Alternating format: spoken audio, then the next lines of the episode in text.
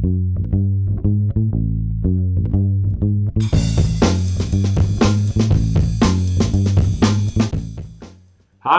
welcome to Revenue Marketing Television, the CMO Insight Series. I am your host, Jeff Pedowitz, President and CEO of the Pedowitz Group. Today, we have Rich Wellins, who is Senior Vice President of Marketing for Development Dimensions International, also known as DDI. Rich, welcome to the show. Well, thanks for having me, Jeff. It's a pleasure to have you, sir. So, uh, Rich, you, you and I were talking before the interview started and about all the changes in, in competition that you've been facing recently. So uh, tell us a little bit about that and then what DDI is doing differently to address it. Well, it seems everyone uh, wants a piece of the leadership development, leadership effectiveness bundles. So you have professional services firms like Deloitte EY, you have players like Korn Ferry, and we have our traditional competitors. So it's a lot harder uh, to stand out in a uh, market that's growing, but growing only about six to seven percent a year. Uh, so, what are we doing uh, across the organization? A lot of things. I think uh, we're moving towards uh, real digital transformation across DDI, and that includes uh, the products and services we offer, and it includes how we sell, and it includes how we market. And and so I think those are ways we are responding to some of the competitive pressure. Okay. So um, tell me a little bit about um, how you see marketing changing. Are you finding that you need to mar- run marketing more like a business today than you did several years ago? Uh, uh, very much so. Now, you know, I sort of um, am a psychologist actually, so uh, I ended up in marketing by choice. And um, but I'll tell you, when when I started marketing, what I loved about it was the creative side. And um, um, one of the things that's changed is yes, uh, uh, we're, we are responsible for demand generation. We have a revenue goal uh, that uh, we are expected to hit and grow. Uh, and it is run more like a business. And I'd say it's also run more like a science. Uh, that's a big shift. You, you, know, I'm sure people have said this before. You know, half of marketing works, half doesn't. You, you, you just don't know which. Today, you know. And I'd say half works and half doesn't, but we know the half that doesn't. Well, there you go. so that, that's always out in front of us. So now, as of course the experts in um, hiring for talent, evaluating talent, what's changing in marketing? You know, what are you are you updating some of the techniques at DDI to help you find a different type of marketer in 2017? Oh, sure. The I mean, you know, again, I, I have a little bit of perspective. So there there were probably two talent transformations. Uh, one occurred when we started demand generation, and we formed a small DG team with a DG leader. Um, and that was the major change. And uh, uh, we worked with you guys initially to get a feel for what the change would involve. Uh, then we went through the process of uh, buying software uh, and then began our first set of campaigns. And so um, that team was a different team. Uh, I believe two of the players were new, and one of the players, the manager, came from our current bench. Um, we recently went through another uh, major change, um, and that was a total reorganization. So um, now we have a team responsible for field marketing. We have a team responsible for brand. We have a team responsible for content. That's brand new. And we have a digital team. Uh, but on the digital team, we have social, web, and demand generation integrated uh, into one team. So um, um, over the past four or five years, we've hired a number of new people.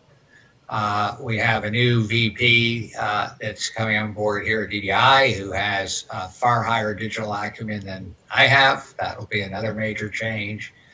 So yeah, I, I, think there's been a lot of change in organization. People are excited about it, uh, and uh, it's a challenging time, but a fun time. So how have your models though changed in testing for organizational fit, competency fit? Have you been using um, similar models that you've always used, um, or have you been, have you needed to change them in any way over the last couple of years? Uh, that that's a very good question. Competencies, you know, there's being in the talent business. There's there's two sets of competencies. One would be the what I'll call the foundational leadership or personal attributes or competencies. Those have changed the same, about the same. We still look for someone who um, is collaborative, can work in a team, who has good interpersonal skills, who has high initiative, who is able to make sound decisions, is able to analyze data. Uh, if we're looking for leaders, we need people who can coach and develop other people. Uh, but a far more comprehensive now technical screen, and uh, we you know we look for experience in revenue generation marketing and digital marketing and social marketing, et cetera. Um, and that's another thing that's changed. It's it's uh, not easy to find generalists, um, and so uh, find a person who's very good at social media, but uh, has no training or understanding of Eloqua or uh, Marketo, and so they don't understand uh, software and how to use it. So, um, you know, we have different people with different sets of skills. What's your perspective on the market? You know, since this is what you guys do for a living, are you finding CMOs? How are they approaching the talent gap? I guess in 2017. The DDI or other organizations. Well, what what what do you see as DDI in the market? You know, how are marketing executives facing the war for talent, the talent gap? Um, well, I it's a very competitive environment, and I I think that uh, you know it's more aggressive recruiting. I think uh, um, a lot of them, like we do, we train people in house because to go out and find someone with uh, DG experience in the Pittsburgh area is very very hard.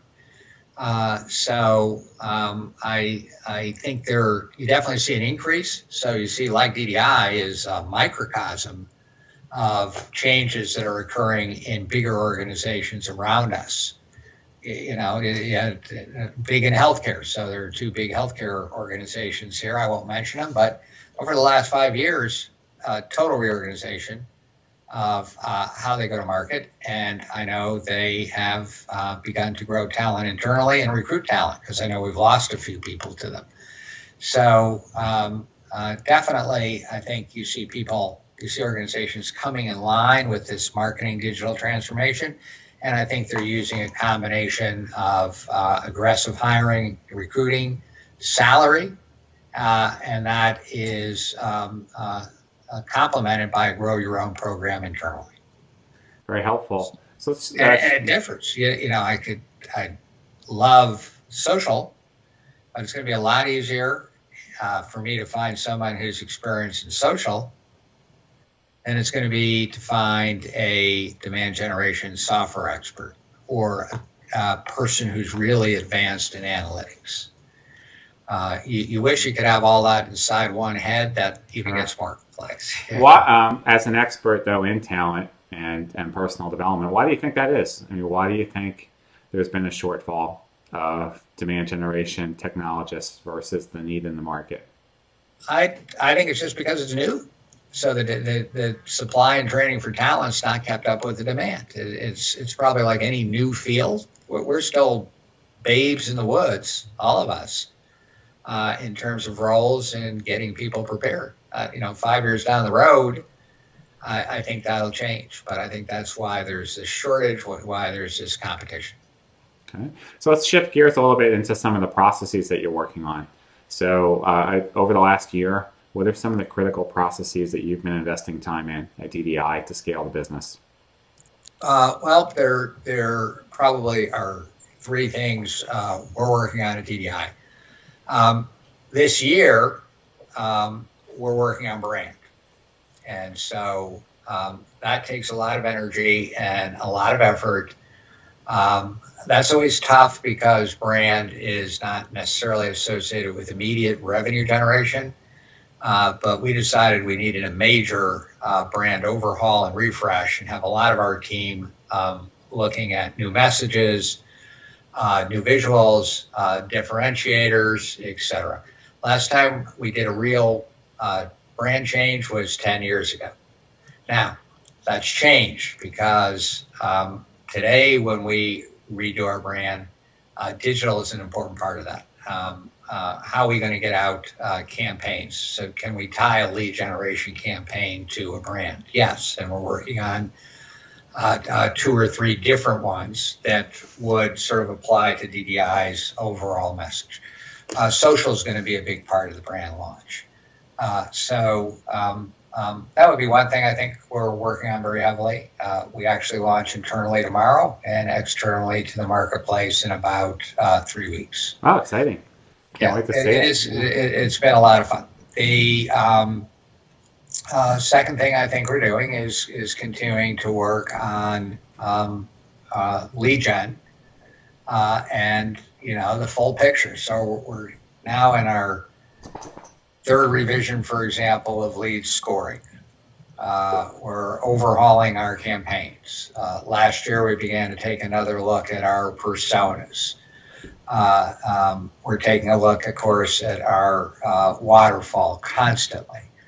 Um, um, oh, by the way, another part of the brand redesign, of course, is DDI World. That, now, ten years ago, nothing. You know, now that if you don't you don't get that right, you don't have a new brand.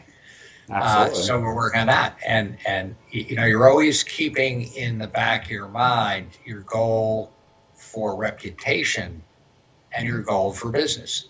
So the changes we're making the website are massive in terms of design, user friendliness, uh, but also uh, to make the website even more demand generation oriented. Great. So from a technology perspective, what are some of the things that you're investing in to scale? What's your stack look like?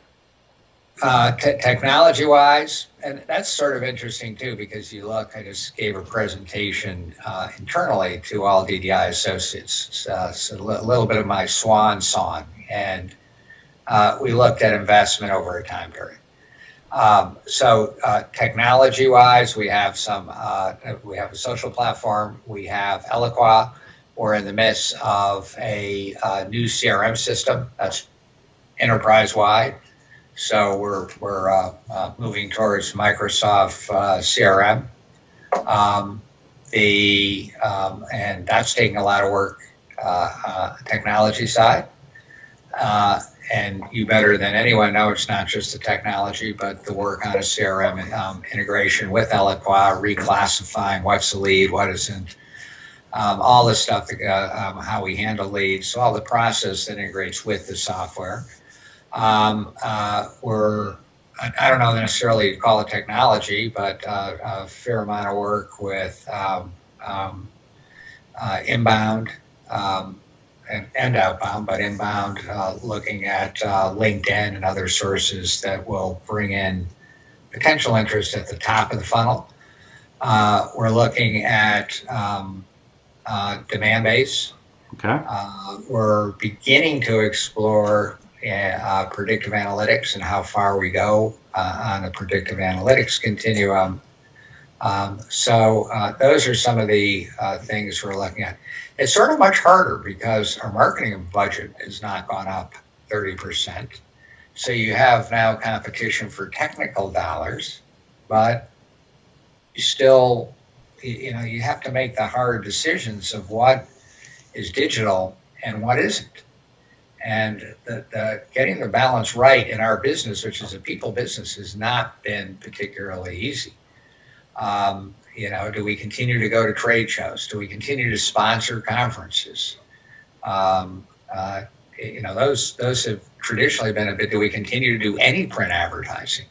Do we do any snail mail you know, you're always now that balance with less to do traditional stuff because it shifted towards the other side. Yeah, no, we get it. We, uh, we see a lot, of us being a services firm too. Uh, we, we deal with a lot about that. Um, tell me a little bit about your approach to the customer lifecycle. So, how much of your marketing is geared towards net new customer acquisition versus ongoing uh, cross sell, upsell, loyalty, advocacy? Um, it's about uh, 50 50. And if we look at results, um, um, how we have been able to uh, increase business with current customers and loyalty and uh, what we're doing with prospects. Uh, the question's an excellent one. Um, the uh, whole concept now of customer experience uh, seems to have come alive in the past 24 months. Um, you and I go back long enough that we can remember when customer service, moments of truth, you know, it was it was hot for four or five years and it sort of went away. Yeah. Now everyone's talking about customer experience and digital customer experience. Um, overall, we have a customer experience team that I uh, sponsored for a year. They will be continuing. Uh, we're mapping out the customer life cycle and the touch points, digital and not, in that life cycle. Uh, we uh, have uh, several initiatives underway. The one thing we have not cracked that we're looking at doing uh, next year is I don't think we have differentiated what I'll call customer experience marketing versus prospect marketing. So everyone's going to get the same newsletter. Um, everyone's going to get the same opportunity to be in our campaigns. And, and so we don't have here's a plan for current customers and here's a plan for prospect generation. I think that's wrong. And, and so I am hoping uh, we can focus some time and attention how that would differ because I do think there are different tactics. Thank you for sharing that. And finally, um, what outcomes are you being measured on? What is your uh, boss measure you on? And then what are you measuring your team on? Uh, the also a, a, very very good question. Um, um, we the, the, metrics we have in place uh, today are enormous. We probably um, keep a dashboard of um, uh, 12 to 15 metrics we're looking at on a regular basis. Uh, you know, we look at web traffic, we look at open rates, we look at funnel performance, we look at conversion. Um, um, so a, a, lot of it, we look at social Klout scores and social presence. Uh, all those things we have expectations around and measure on a regular basis.